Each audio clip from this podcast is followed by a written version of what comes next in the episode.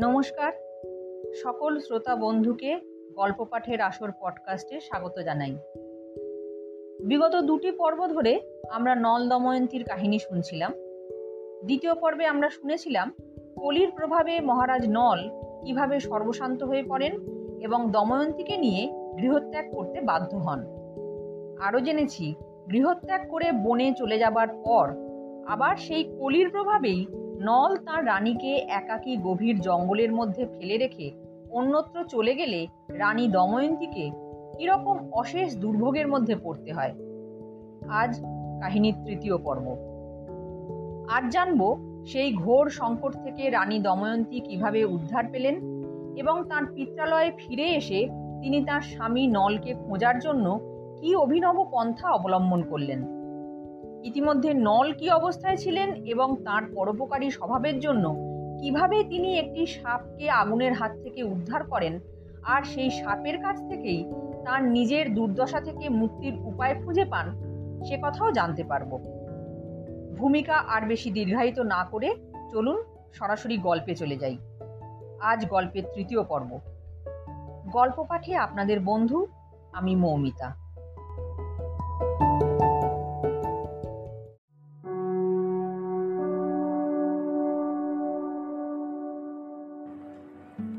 রাত্রি প্রভাত হইলে সেই কয়জন সওদাগর যাহা কিছু জিনিস অবশিষ্ট ছিল, তাহাই লইয়া অতি কষ্টে কাঁদিতে কাঁদিতে সুবাহুর দেশে যাত্রা করিল।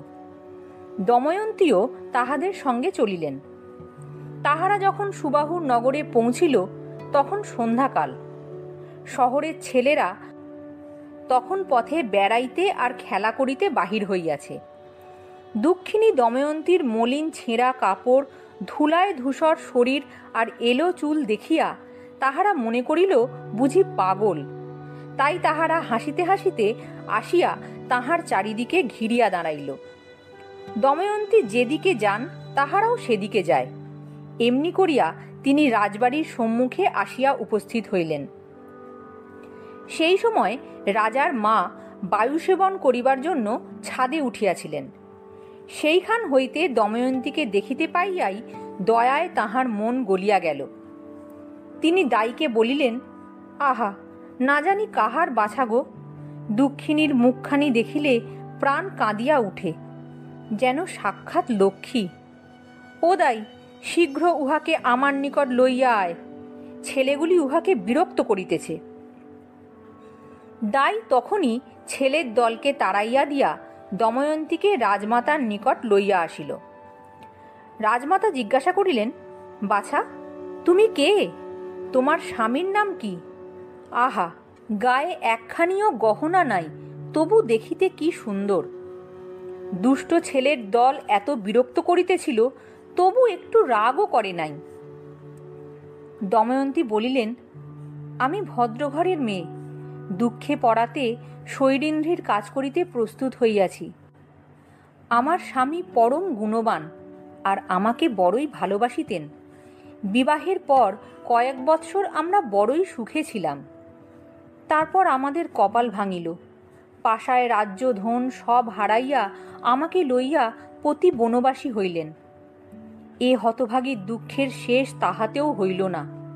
একদিন তিনি ঘুমের ভিতরে আমাকে ফেলিয়া কোথায় চলিয়া গেলেন?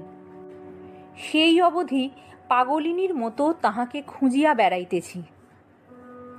এই বলিয়া দময়ন্তী কাঁদিতে আরম্ভ করিলেন। রাজমাতার চোখ দিয়া ঝরঝর করিয়া জল পড়িতে লাগিল। তিনি তাহাকে বলিলেন, বাছা, তুমি আমার নিকট থাকো, তোমার স্বামীর খোঁজ করাইয়া দিব। হয়তোবা ঘুরিতে ঘুরিতে তিনি নিজেই এখানে আসিয়া উপস্থিত হইতে পারেন। তারপর তিনি নিজের কন্যা সুনন্দাকে ডাকিয়া বলিলেন, এই দেখো মা, তোমার জন্য কেমন সুন্দর একটি সখী পাইয়াছি। তোমরা দুজনেই এক বয়সী। এর সঙ্গে থাকিয়া তোমাদের সময় বেশ সুখে কাটিবে সুনন্দা একটিবার মাত্র দময়ন্তীর মুখের দিকে তাকাইয়াই ছুটিয়া গিয়া তাহার গলা জড়াইয়া ধরিলেন। তাহার পর হইতে আর সকল সময়েই দেখা যাইত যে সুনন্দার একখানি হাত দময়ন্তীকে জড়াইয়া রহিয়াছে। এতদিন নল কীভাবে ছিলেন? দময়ন্তীর নিকট হইতে পলায়ন করিয়া তিনি একটি অতি গভীর বনের ভিতরে প্রবেশ করেন। সেখানে গিয়া তিনি দেখিলেন, বনে ভয়ানক আগুন লাগিয়াছে, আর সেই আগুনের ভিতর কে যেন অতি কাতর স্বরে ডাকিয়া বলিতেছে হে মহারাজ নল, দয়া করিয়া আমাকে রক্ষা করো। তিনি তৎক্ষণাৎ, ভয় নাই! বলিয়া ছুটিয়া গিয়া দেখিলেন, একটি প্রকাণ্ড সাপ কুণ্ডলি করিয়া সেখানে পড়িয়া আছে। সাপটি তাহাকে দেখিয়া বিনয়ের সহিত বলিল, মহারাজ, আমি কর্কটক নামক নাগ। নারদের সাপে আমার চলিবার শক্তি গিয়াছে।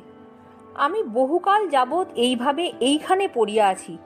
তুমি আসিয়া আমাকে এখান হইতে সরাইলে তবে আমার সাপ দূর হইবার কথা। দোহাই মহারাজ, আমাকে বাঁচাও।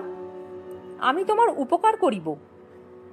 এই বলিয়া সাপটি আঙুলটির মতন ছোট হইয়া গেল, আর নল অতি সহজেই তাহাকে আগুনের ভিতর হইতে লইয়া আসিলেন। সেই স্বয়ম্বরের সময় হইতেই অগ্নি নলের উপর বিশেষ সন্তুষ্ট ছিলেন। তাই আগুনের শিখা তাহাকে দেখিয়াই দূরে চলিয়া গেল। তখন কর্কটক নলকে বলিল, মহারাজ, এখন গনিয়া পা ফেলিতে ফেলিতে খানিক দূর চলিয়া যাও। তাহা হইলে আমি তোমার বিশেষ উপকার করিব। সাপের কথায় নল গণিতে গণিতে দশ পা যাইবা মাত্র সে কুট করিয়া তাহাকে কামড়াইয়া দিল। আর তৎক্ষণাৎ তাহার সেই দেবতার মতন সুন্দর চেহারা এমনি কালো আর কদাকার হইয়া গেল যে কি বলিব। ইহাতে নল জাটপর্ণাই আশ্চর্য হইয়া বলিলেন, এই বুঝি তোমার উপকার? তা সাপের উপকার এমনি হইবে না তো কেমন হইবে? কর্কটাক বলিল, মহারাজ, বিচার করিয়া তবে আমাকে তিরস্কার করো। ভাবিয়া দেখো, আমার কামড়ে তোমার দুটি মহৎ উপকার হইয়াছে। এক উপকার এই যে, পুষ্করের লোক এখন আর তোমাকে চিনিতে পারিবে না। আর এক উপকার এই যে যে দুষ্ট তোমার শরীরে ঢুকিয়া তোমাকে এমন কষ্ট দিতেছে, এখন হইতে সেই দুষ্ট আমার বিষে জ্বলিয়া পুড়িয়া নাকালের একশেষ হইবে। তাহার প্রমাণ দেখো, আমার বিষে তোমার কোনো কষ্ট হইতেছে না। ইহাতেই বুঝিতে পারিবে, বিষের মজাটা সেই দুষ্টই ষোলো আনা পাইতেছে। আমার এই কামড়ের পর আর অন্য কোনো জন্তু তোমাকে কামড়াইতে পারিবে না। আর তোমার শত্রুরাও ক্রমে জব্দ হইয়া যাইবে। তখন নল বলিলেন, কর্কটক, বাস্তবিকই তুমি আমাকে কামড়াইয়া যথার্থ বন্ধুর কাজ করিয়াছ। কর্কটক বলিল, মহারাজ, তুমি এখন অযোধ্যানগরে রাজা ঋতুপর্ণের নিকট চলিয়া যাও। সেখানে বাহুক নামে পরিচয় দিয়া ঋতুপর্ণের সারথি হইবে। ঘোড়া চালাইবার কার্যে এই পৃথিবীতে তোমার সমান আর কেহ নাই। তেমনি পাশা খেলায় ঋতুপর্ণের মতো এই পৃথিবীতে আর কেহই নাই। তুমি যদি ঘোড়া চালাইবার বিদ্যা তাহাকে শিখাইয়া দাও, তবে তিনি নিশ্চয়ই তোমার ওপর সন্তুষ্ট হইয়া তোমার সহিত বন্ধুতা করিবেন, আর খুব ভালো করিয়াই তোমাকে পাশা খেলা শিখাইবেন। সেই পাশার দ্বারা আবার তোমার রাজ্য, ধন সকলই তুমি ফিরাইয়া আনিতে পারিবে, তাহাতে কোনো সন্দেহ নাই। তোমার মঙ্গল হোক তুমি আর দুঃখ করিও না। যখন তোমার নিজের সেই সুন্দর রূপ আবার ফিরিয়া পাইতে ইচ্ছা হইবে, তখন এই কাপড় দুখানি পরিয়া আমাকে স্মরণ করিও। এই বলিয়া কর্কটক নলকে দুইখান কাপড় দিয়া তাহার সম্মুখেই আকাশে মিলাইয়া গেল। আর নল তাহাকে মনে মনে অনেক ধন্যবাদ দিয়া ঋতুপর্ণের দেশে যাত্রা করিলেন। সেখানে পৌঁছাইতে তাহার দশ দিন লাগিল। মহারাজ ঋতুপর্ণ পাত্রমিত্র সমেত সভায় বসিয়া আছেন। এমন সময় নল তথায় উপস্থিত হইয়া বলিলেন, মহারাজ, আমার নাম বাহুক অশ্বচালনায় আমার সমান লোক এই পৃথিবীতে কেহ কখনো দেখে নাই। ইহা ছাড়া অন্য সকল বিষয়েই আমার বিলক্ষণ ক্ষমতা আছে। আপনার টাকার কষ্ট হইলে তাহার উপায় করিয়া দিতে পারি। রন্ধনের কাজ অতি আশ্চর্য রকম করিতে পারি। ইহা ছাড়া বিশেষ কঠিন কোনো কাজ উপস্থিত হইলে অনেক সময় তাহাও করিতে পারি। আমাকে রাখিতে আজ্ঞা হোক ঋতুপর্ণ বলিলেন, তোমাকে অসাধারণ গুণী লোক বলিয়া বোধ হইতেছে। বিশেষত তাড়াতাড়ি ঘোড়া চালাইবার আমার বড়ই শখ। তুমি মাসে দশ হাজার মোহর বেতন পাইবে। আমার নিকট থাকো। এই বার্ষ্ণেয় আর জীবল তোমার কাজকর্ম করিবে। ইহার পর হইতে ঋতুপর্ণের রাজ্যে নল বিশেষ সম্মানের সহিত বাস করিতে লাগিলেন। দিনের বেলায় কাজ করিতে করিতে দময়ন্তীর সেই মুখখানি তাহার ক্রমাগতই মনে পড়িত। সন্ধ্যাকালে অবসর হইবা মাত্র তিনি প্রত্যহ দীর্ঘ নিঃশ্বাস ফেলিয়া বলিতেন, হায়, না জানি সে এখন ক্ষুধা তৃষ্ণায় কাতর হইয়া এই হতভাগ্যের কথা ভাবিতে ভাবিতে কোথায় পড়িয়া আছে? না জানি কত কষ্টে তাহার অন্ন জুটিতেছে। নল প্রত্যহ সন্ধ্যাকালে এই কথা বলেন, জীবল প্রত্যহ আশ্চর্য হইয়া তাহা শোনে। একদিন সে জিজ্ঞাসা করিল, বাহুক, তুমি রোজ সন্ধ্যাকালে কাহার জন্য এমন করিয়া দুঃখ করো? নল বলিলেন, ভাই, এক মূর্খের সাক্ষাৎ লক্ষ্মীর মতো স্ত্রী ছিল। বুদ্ধির দোষে সেই লক্ষ্মীকে ছাড়িয়া আসিয়া এখন দারুণ দুঃখে হতভাগ্যের বুক ফাটিয়া যাইতেছে। সেই মূর্খই প্রত্যহ সেই লক্ষ্মীকে স্মরণ করিয়া এই কথা বলে। এইরূপে ঋতুপর্ণের দেশে নলের দিন যাইতে লাগিল। নলের সারথি যখন তাহাদের ছেলেটি আর মেয়েটিকে লইয়া বিদর্ভ দেশে উপস্থিত হয় তাহার কিছুদিন পরেই মহারাজ ভীম শুনিতে পান যে নল দময়ন্তী রাজ্য ছাড়িয়া বনবাসী হইয়াছেন। তখন হইতেই তিনি বিশ্বাসী বুদ্ধিমান ব্রাহ্মণদিগকে অনেক টাকা করি দিয়া দেশ বিদেশে পাঠাইয়া তাহাদিগকে খুঁজিতে আরম্ভ করিলেন। তিনি সকলকে বলিয়া দিলেন, উহাদিগকে এখানে আনিতে পারিলে তো বিশেষ পুরস্কার দিবই। উহাদের সংবাদ আনিতে পারিলেও এক হাজার গরু আর খুব বড় একখানি গ্রাম দিব। সুতরাং ব্রাহ্মণদিগের যতদূর সাধ্য ছিল, তাহারা খুঁজিতে কোনরূপ ত্রুটি করিলেন না। কিন্তু একে একে তাহাদের প্রায় সকলেই নল দময়ন্তীর কোনো সন্ধান করিতে না পারিয়া দুঃখের সহিত ফিরিয়া আসিলেন। ইহাদের মধ্যে সুদেব নামক একজন অতি বুদ্ধিমান লোক ছিলেন। তিনি নানা স্থানে ঘুরিতে ঘুরিতে চেদিনগরে আসিয়া রাজবাড়িতে সুনন্দার সঙ্গে একটি মেয়েকে দেখিতে পাইলেন।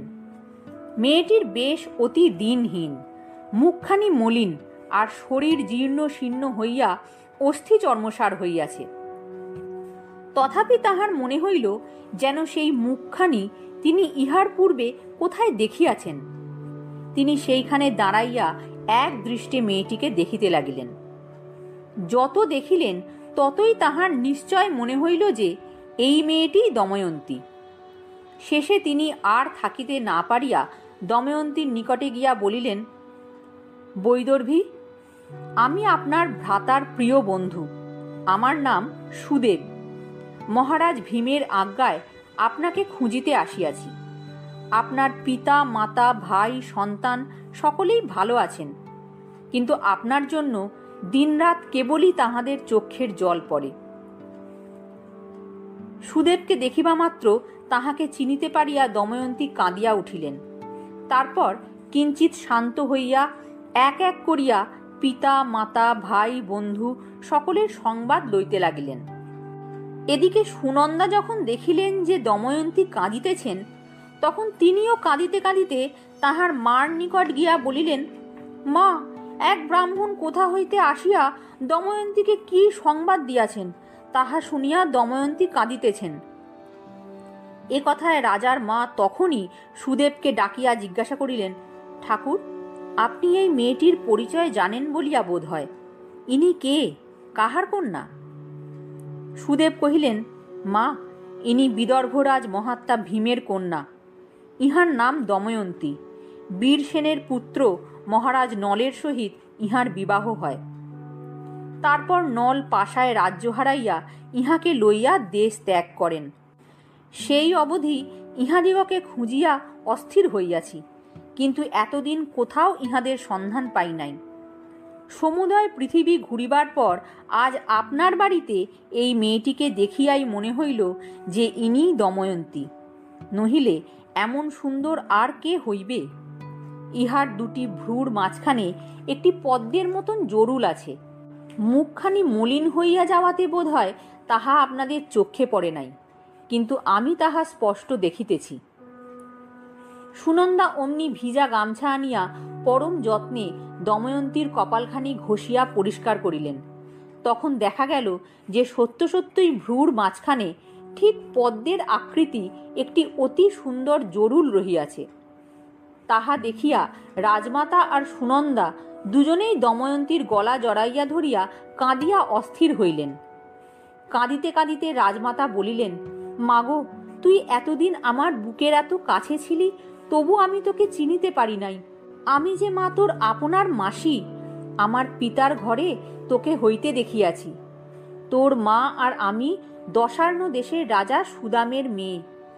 তোর মার বিবাহ হইল ভীমের সঙ্গে আর আমাকে বাবা দিলেন এই অযোধ্যার রাজা বীরবাহুর হাতে।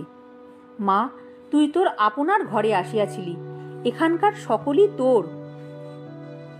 তখন দময়ন্তী কাঁদিতে কাঁদিতে রাজমাতার পায়ের ধুলা লইয়া বলিলেন, মা, আমিও আপনাকে চিনিতে পারি নাই, আপনিও আমাকে চিনিতে পারেন নাই।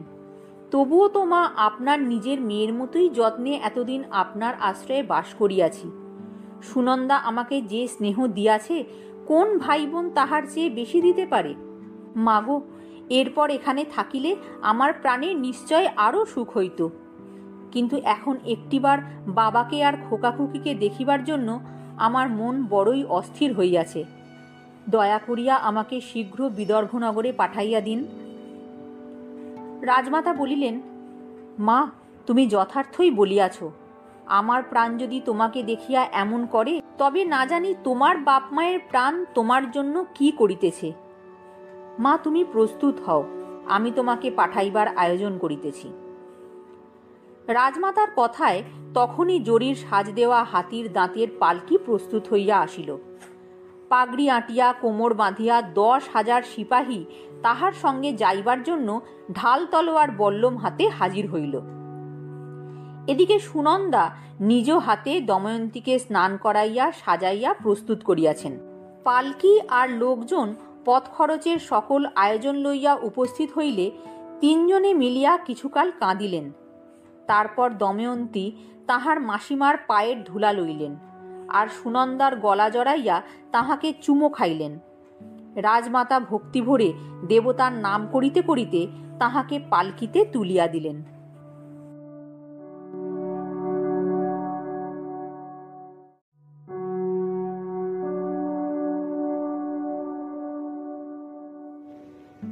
দময়ন্তী বিদর্ভ দেশে পৌঁছিলে তাহার পিতামাতা আর আত্মীয়েরা কিরূপ আনন্দিত হইলেন, আর রাজা সুদেবকে তাহার আশার অধিক কত ধনরত্ন দিলেন, এ সকল আমরা কল্পনা করিয়া লইতে পারি।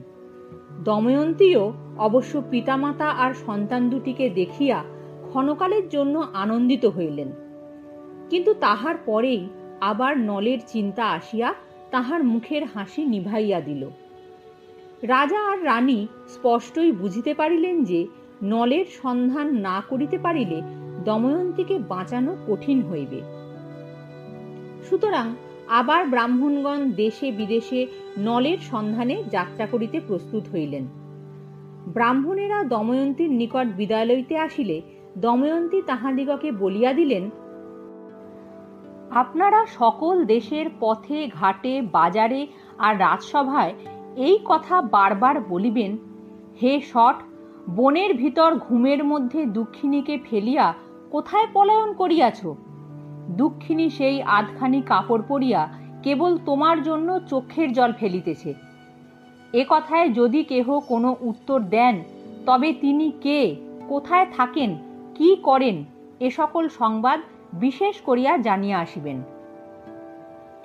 ব্রাহ্মণেরা কত দেশে, কত বাজারে, কত সভায়, কত বনে এই কথা চিৎকার করিয়া বলিলেন। লোকে তাহা শুনিয়া কত আশ্চর্য হইল, কত বিদ্রুপ করিল, কিন্তু কথার উত্তর কেহ দিতে আসিল না। ক্রমে একজন ছাড়া ব্রাহ্মণ দিগের সকলেই ফিরিয়া আসিলেন। যে ব্রাহ্মণ তখনও ফিরেন নাই, তাহার নাম ছিল পর্ণাদ। অন্যেরা ফিরিবার পরেও তিনি অনেক দিন ধরিয়া দেশে দেশে ঘুরিতে লাগিলেন। শেষে একদিন অযোধ্যায় ঋতুপর্ণের সভায় গিয়া দময়ন্তীর ওই কথাগুলি বলিলেন। সভায় কেহই তাহার কথার উত্তর দিল না। কিন্তু তিনি সেখান হইতে ফিরিয়া আসিবার সময় রাজার বাহুক নামক সারথি চুপি চুপি তাহাকে ডাকিয়া একটা নির্জন স্থানে লইয়া গেল। লোকটি দেখিতে কুৎসিত আর বেঁটে তাহার হাত দুখানি সেই বেঁটে মানুষের পক্ষেও নিতান্ত ছোট। বাহুক সেই ব্রাহ্মণকে নির্জনে লইয়া গিয়া বলিল, নল নিতান্ত কষ্টের দশায় পাগলের মতো হইয়া দময়ন্তীকে ছাড়িয়া যায়। তখন হইতেই তিনি দারুণ মনোদুঃখে কাল কাটাইতেছেন। এমতো অবস্থায় দময়ন্তী যেন তাহার উপর রাগ না করেন। বাহুকের মুখে একথা শুনিয়া পর্ণাদ আর এক মুহূর্ত সেখানে বিলম্ব করিলেন না। তিনি দিন রাত পথ চলিয়া যত শীঘ্র সম্ভব বিদর্ভ দেশে উপস্থিত হইয়াই দময়ন্তীকে সকল কথা অবিকল বলিলেন। তাহা শুনিয়া দময়ন্তী পর্ণাদকে তাহার আশার অধিক ধনরত্ন দানে তুষ্ট করিয়া বলিলেন, ঠাকুর, আপনি আমার যে উপকার করিলেন তাহার পুরস্কার আপনাকে আমি কি দেব? নল আসিলে আপনি আরও ধন পাইবেন। ব্রাহ্মণ যাহা পাইয়াছিলেন, তাহাতেই যারপর্ণাই সন্তুষ্ট হইয়া দময়ন্তীকে আশীর্বাদ করিতে করিতে ঘরে চলিয়া গেলেন। তারপর দময়ন্তী তাহার মার নিকট গিয়া বলিলেন, মা, সুদেবকে দিয়া আমি একটা কাজ করাইব। তুমি কিন্তু তাহা বাবাকে জানাইতে পারিবে না রানী একথায় সম্মত হইলে তিনি তাহার সম্মুখে সুদেবকে ডাকাইয়া আনিয়া বলিলেন, ভাই সুদেব, তুমি ভিন্ন আর কেহ এ কাজ করিতে পারিবে না। তোমাকে ঋতুপর্ণ রাজার সভাতে যাইতে হইবে। সেখানে গিয়া তুমি বলিবে, মহারাজ, কাল সকালে দময়ন্তীর আবার স্বয়ম্বর হইবে। আপনাদের যদি সেখানে যাইতে ইচ্ছা হয়, তবে আজ রাত্রির মধ্যেই যাহাতে বিদর্ভ দেশে গিয়া পৌঁছাইতে পারেন, তাহার উপায় করুন। কাল সূর্য উঠিলেই স্বয়ম্বরের কাজ শেষ হইয়া যাইবে। এক রাত্রির মধ্যে অযোধ্যা হইতে বিদর্ভ দেশে যাওয়ার ক্ষমতা একমাত্র নলেরই ছিল। পৃথিবীতে আর একটি লোকেরও এ কাজ করিবার সাধ্য ছিল না। ঋতুপর্ণের ওই বাহুক নামক সারথি যদি বাস্তবিকই নল হন, তবে তিনি এক রাত্রির ভিতরেই ঋতুপর্ণকে বিদর্ভ নগরে আনিতে পারিবেন। ঋতুপর্ণ এক রাত্রির ভিতরে বিদর্ভ দেশে পৌঁছাইতে পারিলে নিশ্চয় বুঝা যাইবে যে তাহার সারথীর চেহারা যেমনই হোক সে নল ভিন্ন আর কেহ নহে। দময়ন্তীর কথা শুনিয়া রানী আর সুদেব দুজনেই তাহার বুদ্ধির প্রশংসা করিতে লাগিলেন। সুদেবের তখন এতই আনন্দ আর উৎসাহ হইল যে তিনি সেই দণ্ডেই বায়ুবেগে অযোধ্যার পানে ছুটিয়া চলিলেন।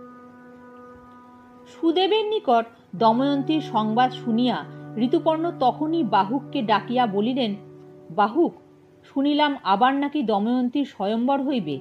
আজ রাত্রির মধ্যে বিদর্ভ দেশে পৌঁছাইতে পারিলে আমি সেই স্বয়ম্বরে উপস্থিত থাকিতে পারিব। এ কথায় তুমি কি বলো, এক রাত্রির মধ্যে সেখানে পৌঁছাইতে পারিবে কি? হায়, বেচারা বাহু রাজার কথায় সে উত্তর দিবে কি? তাহার সামনে স্থির হইয়া দাঁড়ানোই তাহার পক্ষে নিতান্ত কঠিন হইল। তাহার মনে হইল যেন তাহার বুকের ভিতর দশ জন লোকে হাম্বর পিটিতে আরম্ভ করিয়াছে। মাথাটা যেন ঘুরিতে আরম্ভ করিয়াছে। নিতান্ত রাজার সামনে বলিয়া সে অনেক কষ্টে চোখের জল আর কান্না থামাইয়া রাখিল। যাহা হোক, এভাবে অতি অল্প সময়েই গিয়াছিল। তাহার পরেই সে বুঝিতে পারিল যে দময়ন্তীর আবার স্বয়ম্বর হইবে, ইহা কখনোই হইতে পারে না। আমার সন্ধান করিবার জন্যই সে এই কৌশল করিয়াছে। তখন সে রাজাকে বলিল হ্যাঁ মহারাজ, আপনার অনুমতি হইলে আমি এক রাত্রির ভিতরেই মহারাজকে বিদর্ভ দেশে পৌঁছাইয়া দিতে পারি। রাজা বলিলেন, তবে শীঘ্র অশ্বশালায় গিয়া আটটি খুব ভালো ঘোড়া বাছিয়া আনো। যে সে ঘোড়া এত তাড়াতাড়ি কিছুতেই যাইতে পারিবে না। বাহুক যে আজ্ঞা বলিয়া চলিয়া গেল। আর খানিক বাদে আটটি রোগা রোগা ঘোড়া লইয়া উপস্থিত হইল। রাজা বলিলেন, ও কি ও? এ বেচারারা যে দেখিতেছি নিজের শরীর লইয়াই ভালো করিয়া চলিতে পারে না। এই ঘোড়া লইয়া তুমি একদিনে বিদর্ভ দেশে যাইবে মনে করিয়াছ? বাহুক বলিল, মহারাজ, যদি কোনো ঘোড়া পারে, তবে এই সকল ঘোড়াই আপনাকে বিদর্ভ দেশে লইয়া যাইতে পারিবে। আপনার কোনো চিন্তা নাই, ইহারা পক্ষীরাজ ঘোড়া। রাজা বলিলেন, এ বিষয়ে তুমি আমাদের চেয়ে ঢের বেশি জানো। তোমার যাহা ভালো মনে হয় তাহাই করো।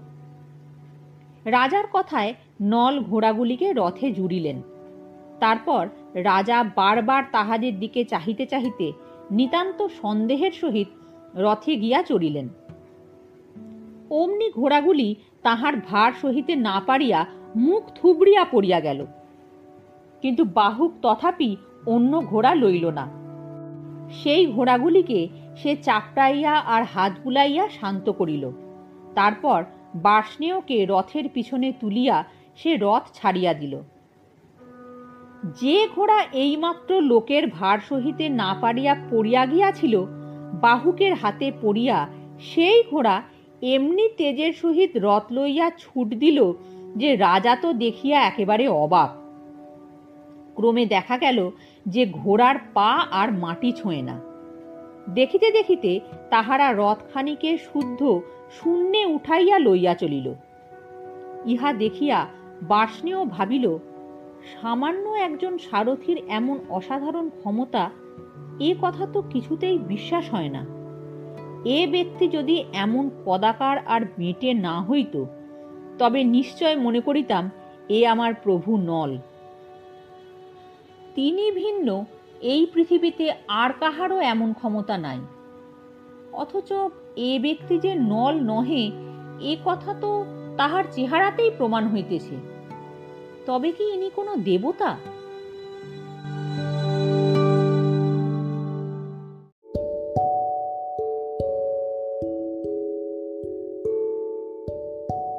নল দময়ন্তী কাহিনীর তৃতীয় পর্ব এখানেই শেষ করলাম। আগামী পর্বে কাহিনীটি সম্পূর্ণ হবে এবং সেখানে আমরা দেখতে পাব মহারাজ নল তার সমস্ত প্রতিকূলতাকে জয় করে কীভাবে আবার সপরিবারে সুখ শান্তি লাভ করতে পেরেছিলেন।